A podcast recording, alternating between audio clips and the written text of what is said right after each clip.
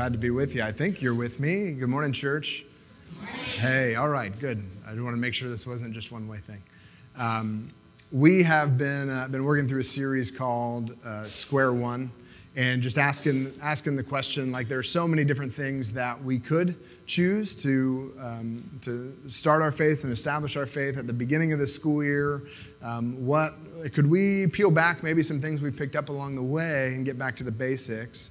What are the fundamentals? What are the essential things that we ought to be building our faith on? And so that's just kind of been the, the arc of this series. And um, I, I, neglected to gather a picture for you, so I'm going to try and describe one, but it's a really easy picture for you to imagine. So, what I'd like for you to do is, I'd like for you to picture an egg, okay? I'd like for you to break the egg, and the yolk stayed together, right? So now you are looking into a skillet with an egg in the middle of it, okay? And so, what do we see? We see a yolk, right? We see a white, and we see a skillet, right? So, real simple picture. I didn't have to put it on the screen for you or nothing. You guys are just that brilliant. Got some butter? Well, that's, that's you're a better cook than me. Um, so I want to describe something for you because we've got uh, some, some hard things to kind of to chew on. So I am uh, probably the worst student that I know. I never, ever, ever did my homework. My mom can attest to this, and I just, I just barely got through school. School was not my thing. And, uh, and I have come to now understand uh, that the egg is a good illustration of my misunderstanding of what education is. So, if, if the yolk of the egg are things that I know, I thought the purpose of education was to grow that yolk. I thought the purpose of education was for me to, to expand and to grow the, the yolk of things that I know about. Um, and what I have come to understand is that as you grow that yolk, as you increase the size of the things that you know, you increase also the, the size of the white. And the wide is not the things that we know, but the things that we know we don't know. Okay? So as you grow the knowledge that you have, you also grow in knowledge of things that you know that you don't know about, right? And, and I think that that's actually kind of the purpose of education um, is that you're not just supposed to learn more things, but you're supposed to become aware that there are more things that are related to the things that you know about that you know that you don't know about, but that are interacting with the things that you do know about, even if you're not quite sure how it all plays out. I think that's actually the purpose of education. I was disappointed. I'm like, why isn't it like this yolk isn't getting that much bigger, but this white thing is just going out of control. There are just so many things that I know now that I didn't that I don't know that previously I didn't know that I didn't know which is the skillet. The skillet is everything else. And it's the stove, and it's the fire, and it's the kitchen, and it's the house, and it's the world. So, so we've got an egg that is, you know, trying to increase what we know by increasing the things we know that we don't know, but also if we miss this part, and I think maybe academic world sometimes misses this component, is that as we as we get a picture of what we know and what we know we don't know, we should also have a dose of humility to understand that there is a great big world outside of that of things that we don't know that we don't know, but it's all in God's hands. Right? So that's that's I mean, I didn't, I didn't even have that in my notes, but as I was thinking through our conversation this morning, um, I was trying to think how can we start um, because we've got some we're, uh, we're kind of going to jump in the middle of something here and it's going to be hard to chew on. And so i would like for us to, to hang together as we try to chew on i mean not that eggs are difficult to chew on but like as, as the material that we're talking about is difficult to chew on um, let's hang together and maybe by the end of it we can not only grow or, or wrestle with the things that we think we know we can wrestle with them in the context of the things we know we don't know and with a dose of humility to know that we don't know what we don't know right? Okay, so we got, we got some work to do together this morning. I think we're going to be able to hang. You guys are awake. You've had your coffee. Thank you, Dignity Roasters. Um, let's begin uh, with prayer.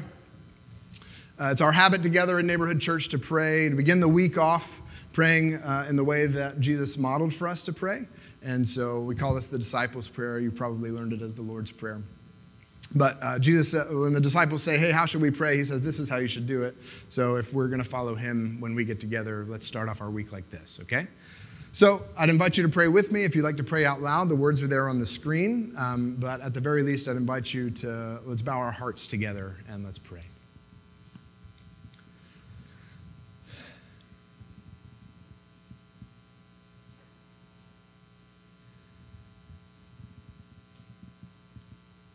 Our Father in heaven, hallowed be your name. Your kingdom come, and your will be done, on earth as it is in heaven. Give us this day our daily bread, and forgive us our debts as we also have forgiven our debtors. And lead us not into temptation, but deliver us from evil. For yours is the kingdom, and the power, and the glory forever. Amen. I'd, uh, I'd like to invite you to turn with me to the letter of Ephesians in your Bibles. It's on page 217. If you'd like to use these blue Bibles, they'll either be on a chair in front of you or, uh, or tucked underneath or right there. So it's on page 217 in, in the blue Bibles. I don't know if you brought your own Bible, I don't know how to help you. Um, but Ephesians chapter 2.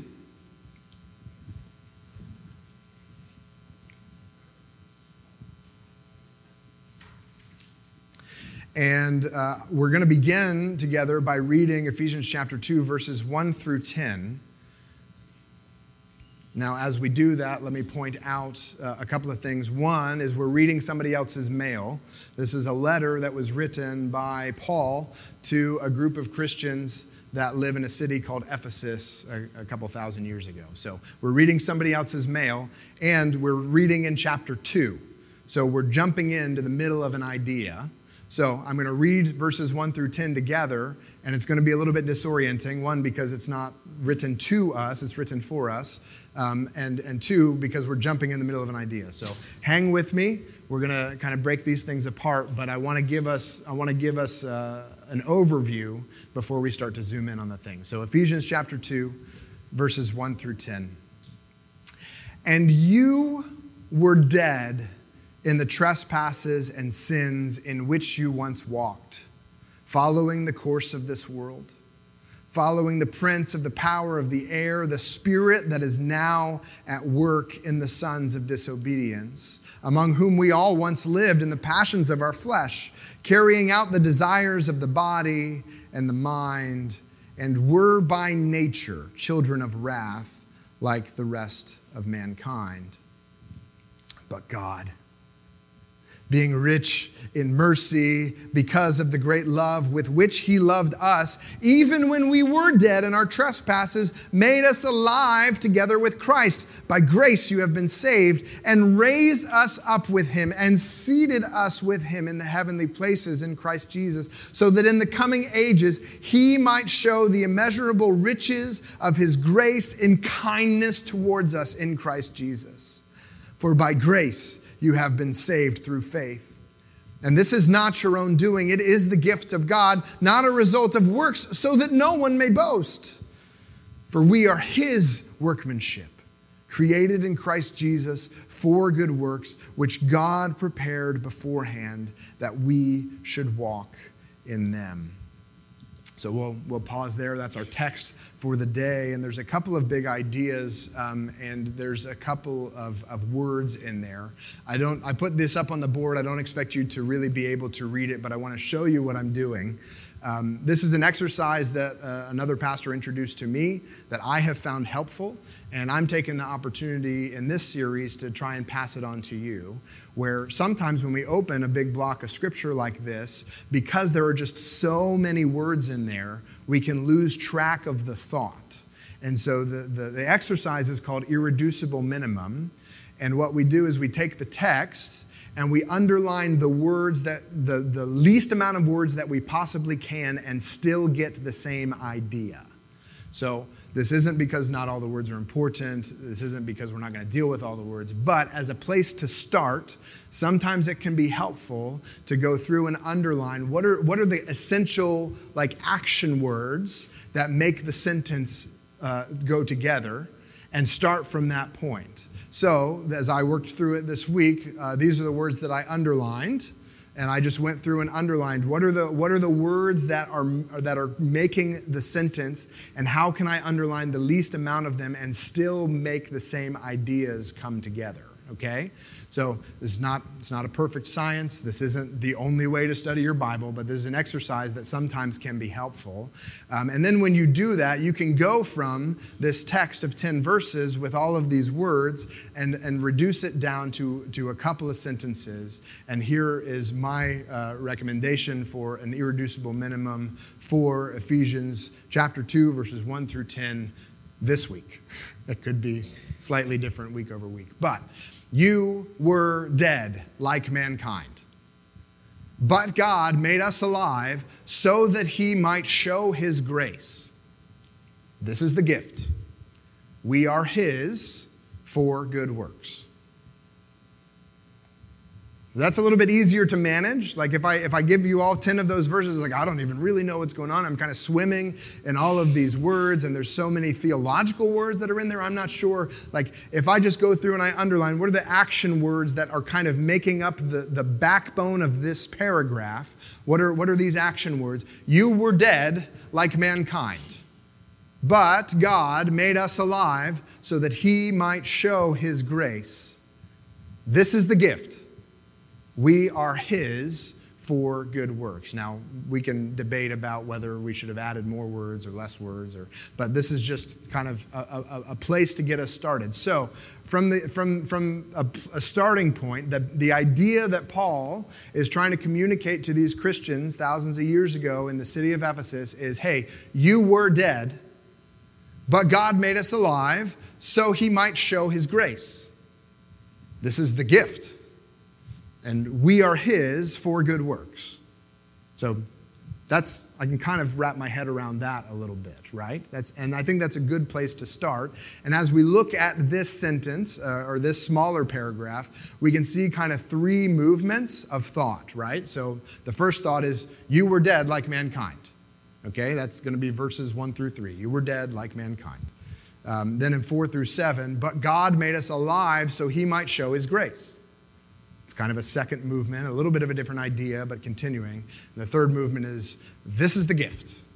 We are His for good works. And I don't know if this is the gift should go in the middle or towards the end. Like, I don't know. It's kind of, anyway. That's a starting point, just a starting point, okay? So let's go back to, uh, to the whole text. Uh, you were, and you were dead in the trespasses and sins in which you once walked. So, Remember, this is not our mail. We're reading somebody else's mail. This is the uh, Paul, a church planter who had started this church, is writing to uh, believers in the city of Ephesus after a couple of years. He's been away from them for a couple of years, and now he's writing a letter uh, and kind of communicating a bunch of different things. Um, but he's writing to people who have already committed their lives to Christ. They're already trusting him for salvation. So when he writes to them, he uses the past tense verbs. You were dead in trespasses and sins. And as he goes on, like mankind, he goes on and describes uh, the natural state of humanity apart from Christ.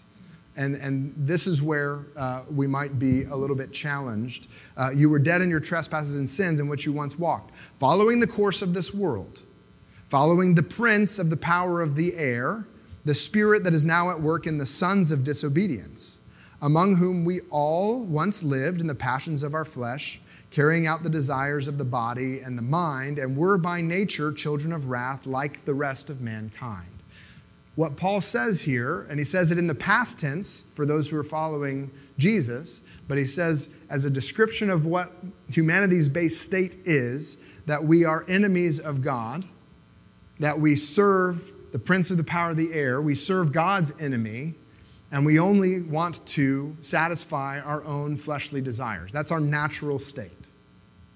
So, apart from Jesus, that's just kind of how we're born.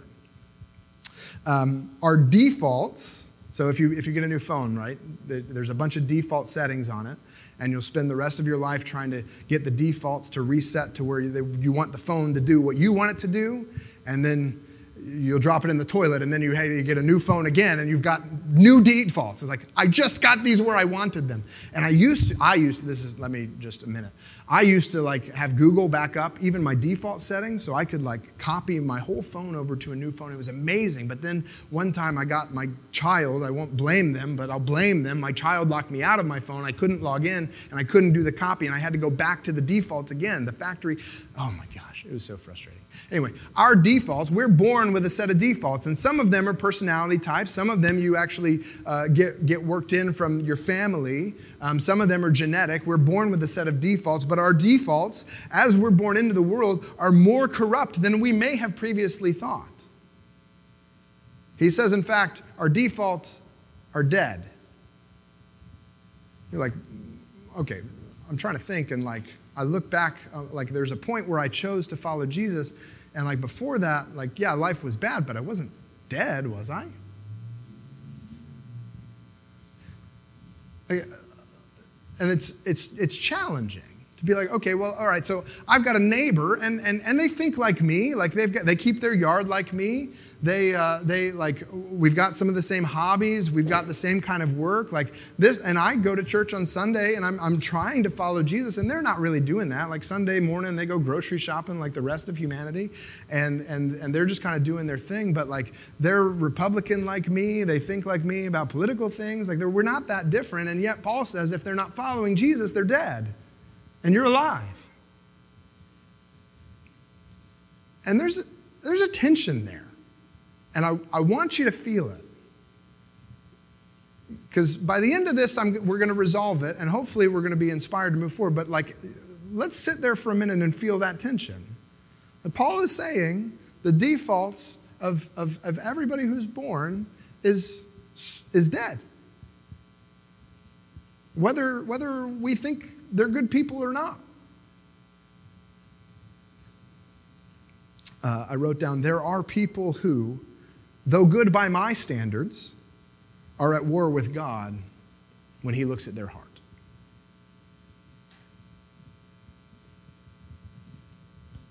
They're animated, like, like The Walking Dead, they're animated, but they don't have life.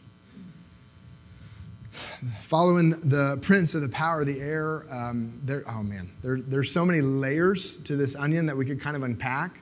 Uh, the prince of the power of the air, like, what are we talking about? Like, is that, is that an enemy? Like, what do you mean, power of the air? I don't quite understand. And then I go back into the flood because they're really, like, the text is really clear that the point of the flood was to wipe out everything with the breath of, nos- breath of air in its lungs. Like, there was something about the prince of the power of the air and the corruption and the flood overcame the thing. And the, the, there's a lot that we could kind of unpack that I'm trying to kind of skirt around. But the, but, but the, the point remains that, like, the natural state of humanity, apart from Christ is death.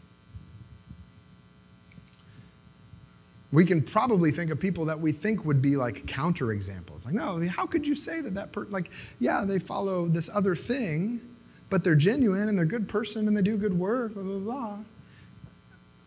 And I get that. Like, I understand that there's counterpoints, but I'm saying, like, as God sees it, they're dead.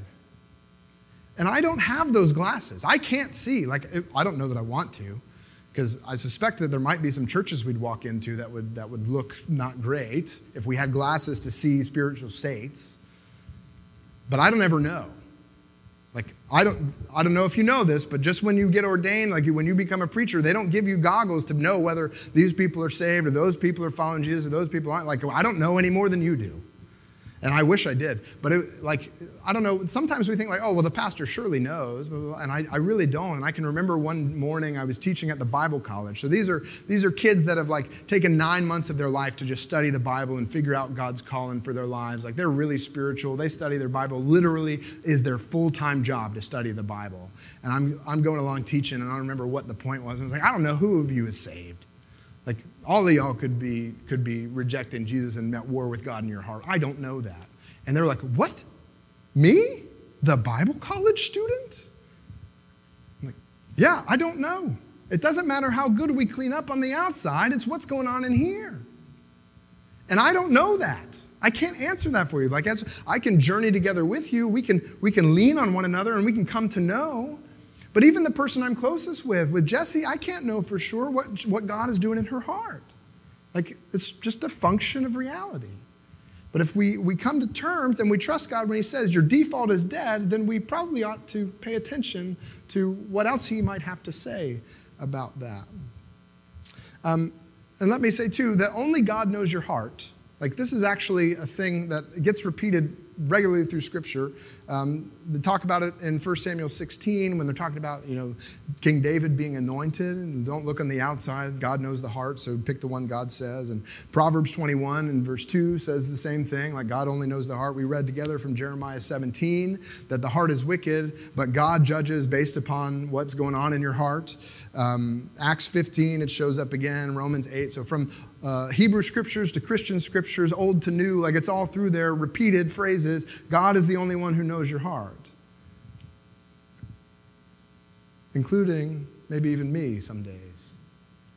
Like only God knows what is going on in me. Because there's some days where I'm like, God, I think I am dead. Like, I think, think you were right about that. I don't know that you fixed this problem yet because this feels like a weight that I'm carrying. He's like, no, no, no, no. Like, I'm giving you life. I'm, I'm pouring something in here. Like, you're wrestling with that is, is a sign of life, not a sign of death. So, um, but only God knows our heart. So, how do we think about our life before Jesus? Like, just on the, on the, on the surface, how do we think about our life before Jesus? And if you haven't, like you're just examining Jesus, you're trying to figure out who this guy is and all that, like great. Like I'd encourage you to continue to ask those questions. Um, and it may be offensive to hear me say, like, if you're not submitting your life to Jesus, then you're spiritually dead. But I didn't make it up. Like, I'm just reading what it said. So, I mean, you can kill the messenger, I guess, if that'll make you feel better. Um, so, how do we think about our life before Jesus? And do we see Jesus as essential for true life? Like, if, if we're talking about quality of life, do we see Jesus as essential to true life? I'm thinking about people that are literally starting over from nothing this weekend. Literally from square one. No house. You know, whatever was in their bank account, they can't find a bank to get it out of. Like, what do, what do I do? Where do I go? How do I make it? I'm like, what's essential? food, water, like those things come to mind. But do we see Jesus as essential for true life? I wonder about, like, if the church building got wiped off the map tomorrow and all of our homes, like, would we still see value in gathering together as a church to sing?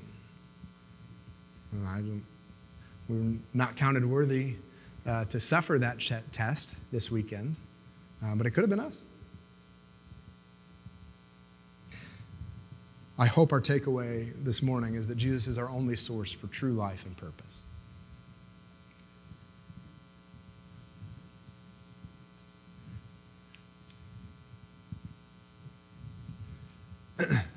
Teenagers like it when I say, you super, you really got to pay attention to the buts in the Bible.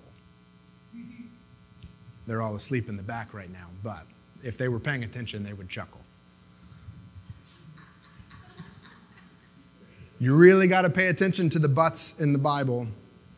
Verse 4, but God. You've got all this bad news, you've got all this death, you've got all this condemnation, you've got uh, this, this following the prince of the power of the air, like all this bad news, but, that's a big but.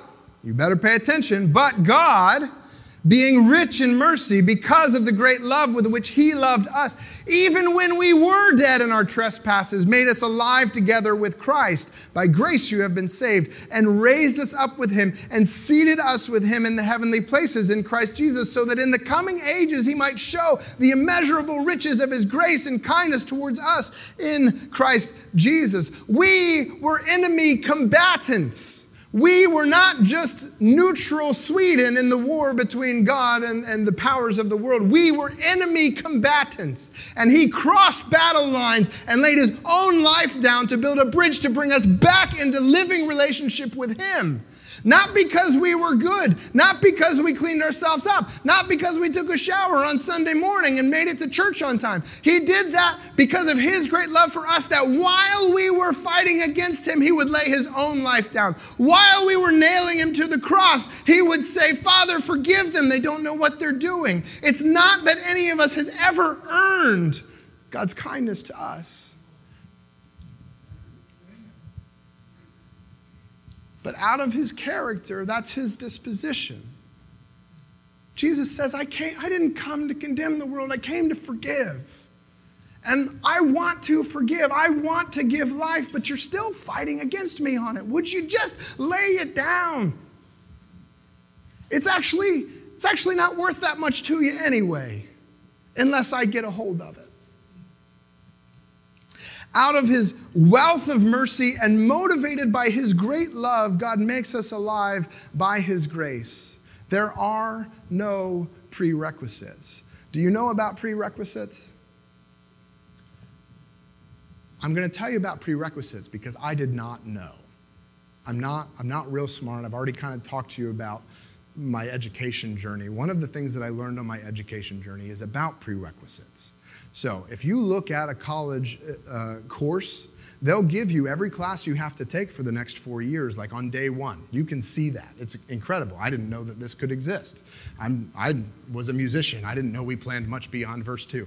So they can, they can lay out for you like all of the classes you have to take in order to get this degree at the end, which is incredible. I thought that was great. And so as I went through and I started signing up for the classes, I'm like, I want to sign up for the ones that I think are interesting. Because, of course, you sign up for the classes that you think are interesting, and I guess we'll get to the other ones later. But what I did not know about was prerequisites.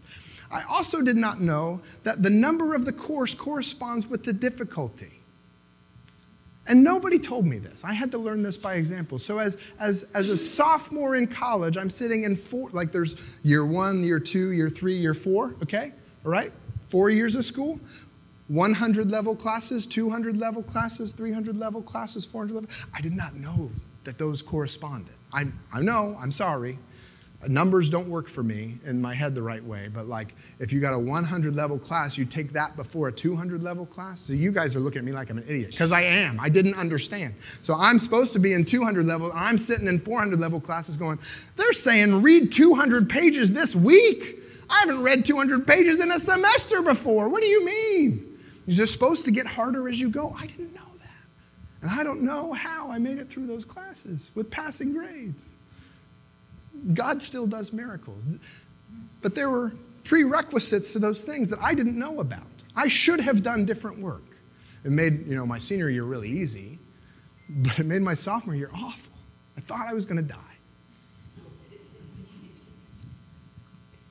But there are no prerequisites to God's grace. There's times where we'll hear God say, Hey, I love you. I care about you. I want to give you true life. And we go, Yeah, but like, look at the things that are going on here. Like, don't you know how I interacted with, with that person? I did not represent a, a Christian way there. Don't you know what I was doing? Don't you know what I was thinking? Like, if you're the only one who can seize my heart, then you know how sick I am in here.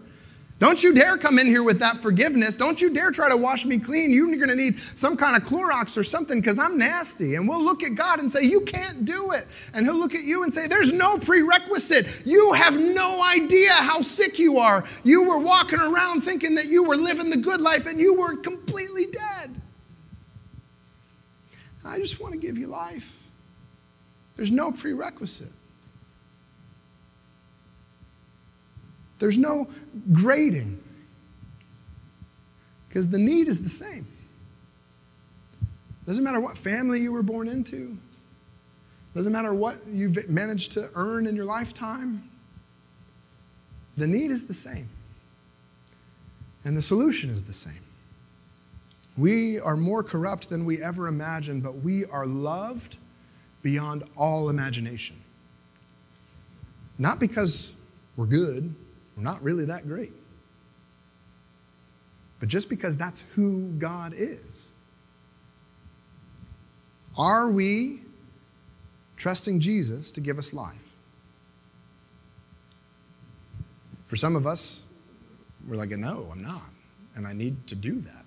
And that might be the first time that you've made that decision. I need to trust Jesus to give me life. In which case, do that.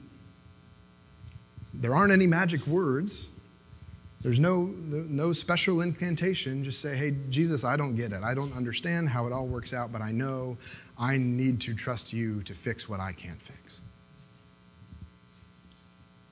Start there. And for those of us who've been walking with Jesus for a while, we're like, yeah, yeah, I know. Like I should be trusting Jesus. Like it's kind of it's kind of stale. As soon as I saw Ephesians chapter 2, verses 1 through 10, I knew we were going to get a gospel presentation. I knew where you were coming from. Like, I understand. Uh, is your daily bread stale? Then let me point you towards something else. Why? Why? Why is he doing this? Why is he saving us? Why is he by grace showering us with forgiveness when we really deserve the death that we wanted to begin with? It says it in verse 7 so that in the coming ages he might show the immeasurable riches of his grace and kindness towards us in Christ Jesus. So if you are like, I need to trust Jesus, then please do that. I'm going to say a couple of things to some people to try to blow their minds, and then we'll come back to the simple stuff, okay? so that in the coming ages, why is Jesus saving us? Because he has a point to prove to somebody other than you.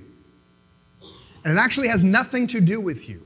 What God is doing in all of creation and all of human history actually has very little to do with humanity. We are the objects and the recipients of His grace and His love and His mercy, but that's not the point of what He's trying to do. In the coming ages, not even for today, for something that He's doing in the future, He's trying to show something else in creation, the work that He would do because of His character, because of His love towards people that don't deserve it. He's trying to prove a point to somebody else. God's plan is bigger than the world we we see now. He is making a point about his character for ages beyond our complete comprehension. I can give you uh, some, some rough outlines of what those ages are that he's talking about and who it is that he's going to prove his character to. I don't know all the details, but I know it's beyond my comprehension. And his interaction with us is helpful to us, but is not his primary, primary objective. He is telling the story of his character through his interaction in history. Do you know? There was an angel one time who looked at God and said, You know what? You're not really that great. I think I could probably do your job better. You know what God did? He looked at that angel and said, You don't know who I am. You, you don't get it.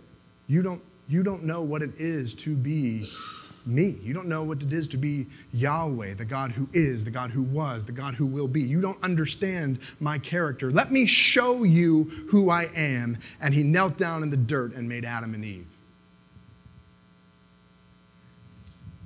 The angel challenged him. He says, You don't get it. Angel said, I could be God. And he says, No, you can't. Because you think being God is about power, and I'm going to show you that unlimited power without relationship is dead. Let me show you love that you cannot comprehend. And he makes Adam and Eve and starts the story. Has nothing to do with us.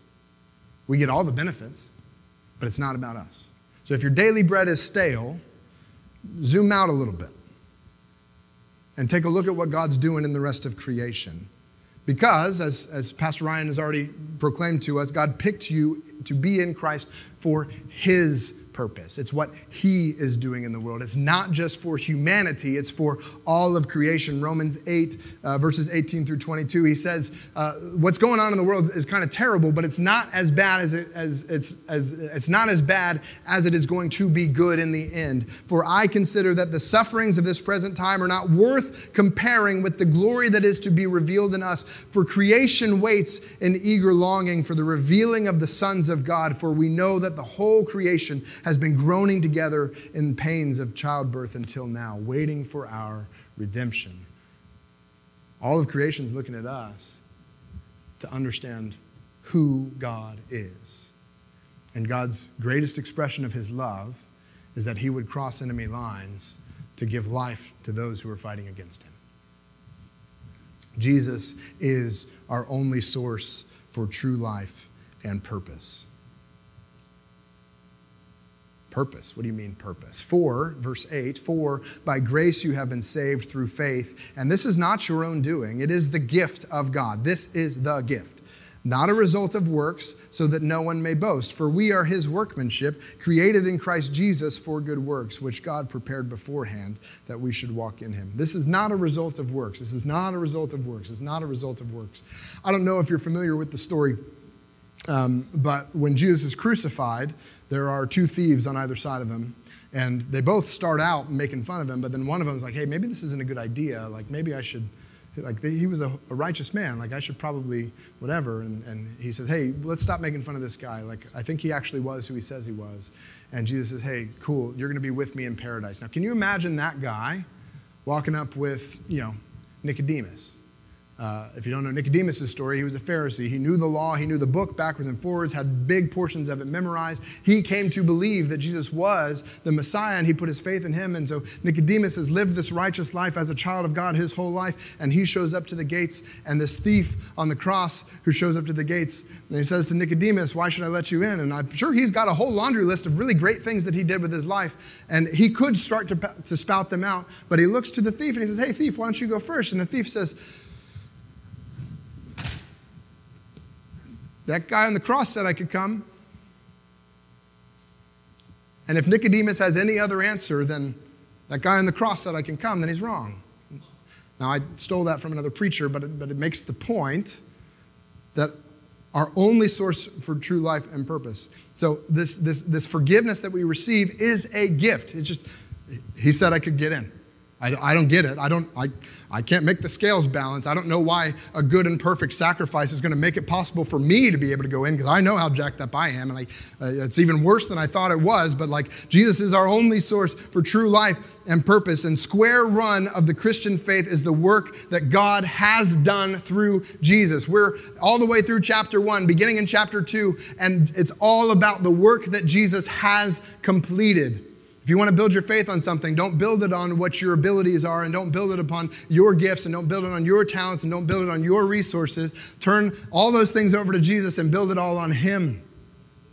Uh, we're, we're in the middle of chapter two, and so far, the only thing we've seen a believer do is have love for other Christians and to pray for them, both of which we already know are only possible because God's doing a work in their heart. To know Jesus is a gift from God. To know Jesus is a gift from God. To trust Jesus is a gift from God. To follow Jesus is a gift from God.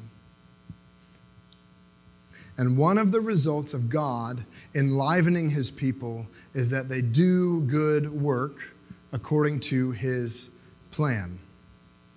For we are, verse 10, for we are his workmanship, created in Christ Jesus for good works, which God prepared beforehand that we should walk in them. God has a plan, and He made good works for us to participate in. That's kind of a mind cannon in and of itself. I don't know how He's working all this stuff out, but He's, but he's figuring it out. But what's the work? Right? Okay, He's got a job for me to do. What's, what's the work? What are, we, what, are we, what are we doing here? There's, there's a story I'd like to move us towards closing out of Matthew chapter 9. Jesus is uh, going throughout cities and villages. He's teaching in their synagogues to religious people. He's proclaiming the good news of the kingdom. He's healing every disease and affliction. So he's, he's doing the work that he came to do. And when he saw the crowds, he had compassion for them because they were harassed and helpless, like sheep without a shepherd. And then he said to, the, to his disciples, The harvest is plentiful, but the laborers are few. Therefore, pray earnestly to the Lord of the harvest to send out laborers into his harvest. If we start in chapter 2 here and we begin to like realize that everybody apart from God is dead, we can be like, oh man, we should probably just stick away from those guys. They smell. Like if, if I if I made it out of there, like, whoo, thank you, Jesus. I can move on with my life and I can praise you in glory. But God's looking at the world and saying, this isn't what I what I want to do is I want to bring in the harvest. I'm not done crossing enemy lines. I'm not done extending my grace to other people. Like, like when I see the crowds, I have compassion for them. When I see people wandering and hopeless and helpless and, and, and without an aim or without a direction, like, like that breaks my heart. I want to shepherd them. The harvest is plentiful, but the laborers are few. Therefore, pray earnestly to the Lord of the harvest to send out laborers into his harvest. What's the work? Uh, it's people work. We work hard to journey together because Jesus is paving the way. We were the walking dead, but the life in our heart compels us back to those who are animated but lifeless. We don't resent the world. We're not superior to the world.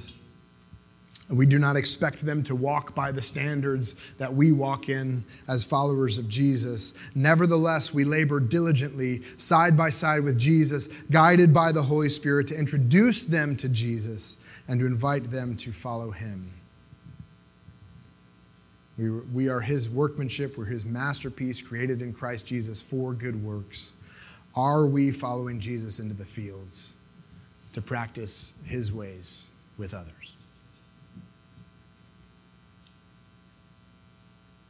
Because Jesus is our only source for true life and purpose. Let's pray together.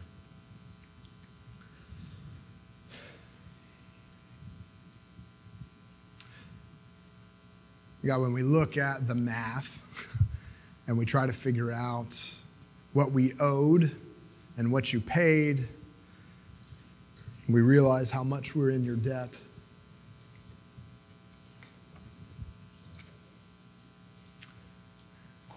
Our natural inclination is to then immediately get like i want to earn it i want to earn it i want to earn it. And lord we just thank you that it's a gift. God when i meet you face to face I, I, I pray that i have no other answer than the guy on the cross said i could come.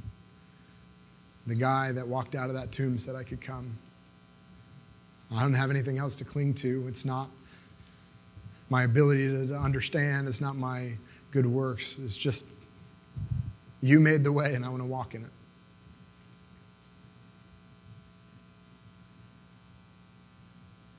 Lord, you did that. You're demonstrating your character, and you're inviting us into the work. So, Lord, wherever we're at, God, if we're, if we're new and, and, and we don't know that we trust you yet, Lord, I pray that you would work on our hearts, bring us to a place where we can trust you. If we followed you for a long time, we're a little bit stale. God, help us to see the work that you're doing is not about what you're doing in my life. And if we just kind of sat on the bench, God, would you call us into the field? Would you surround us with teammates to labor alongside? Would you guide us and direct us in how we might invite our neighbors to meet and follow you?